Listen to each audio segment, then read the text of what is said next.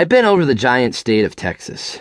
Texas is so big, said Mrs. Crux, the art teacher, that I need three students to work together to paint it. Bree, Roman, and Kell. Our art class was painting a map of the United States on the basketball court. Alaska needed three people to paint it too. Most kids were painting just one state. Some students had two small states to color. One student was painting five small states. Roman East dabbed red paint on the South Texas beaches and said, We need to plan my birthday party. I want a giant party. I asked, How big a party do you want? No, Roman said, not a big party. A party about giants. You know, really tall people. Roman was the tallest kid in third grade. I could understand why he was interested in giants. I swiped red paint onto the panhandle of North Texas. Meanwhile, Bree Hendricks, my best friend, was painting red on the east side of Texas. She said, No one knows anything about giants. Name one giant, Roman said. There was the one eyed giant named Cyclops. Paul Bunyan was an American giant who lived in the forest and cut down giant trees.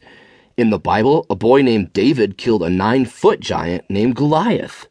Bree giggled and said, I just remembered a giant. There's the jolly green giant who wears green underwear. I frowned. I had only read about Atlas, the giant that is supposed to hold the world on his shoulders.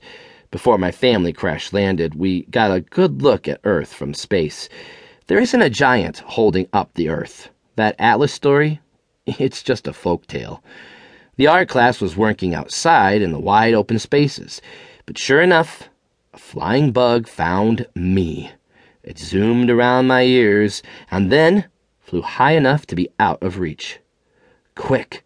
I dropped to my knees and hissed at Bree. What kind of bug? Her head circled, following the bug above my head. It's a honeybee. It's okay. Don't smash it. Slowly, I peeked upward, and the bee dropped a couple inches closer. Terrified, I held very, very, very still.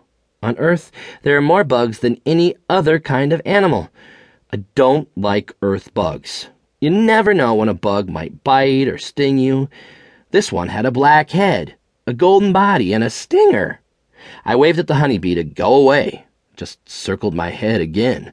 I shivered and ducked.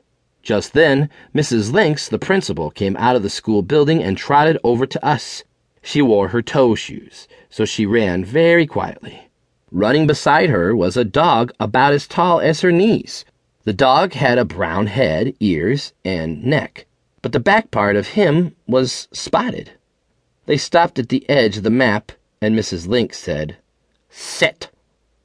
The dog sat. Meanwhile, the honeybee was gone flying away when I wasn't looking. That didn't fool me. I knew it would be back. Be careful, Mrs. Crux said. The pint is still wet. Mrs. Lynx frowned. Then how are they getting out of Texas?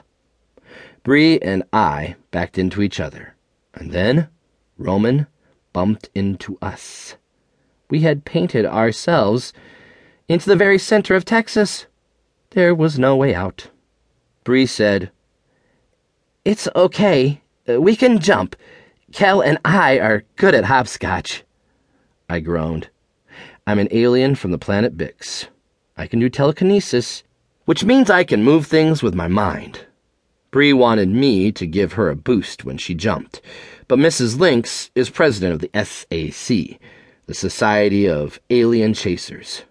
If I help Bree too much, Mrs. Lynx would suspect that I was an alien. Still, we were trapped in Texas. Mrs. Crux said, Are you sure, mate, that you can jump far enough? She's from Australia and says, mate, all the time. Bree nodded and said, I will jump on three.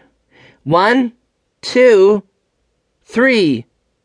She leapt high, with a little help from a Bix alien and landed on the tennis court, away from the paint.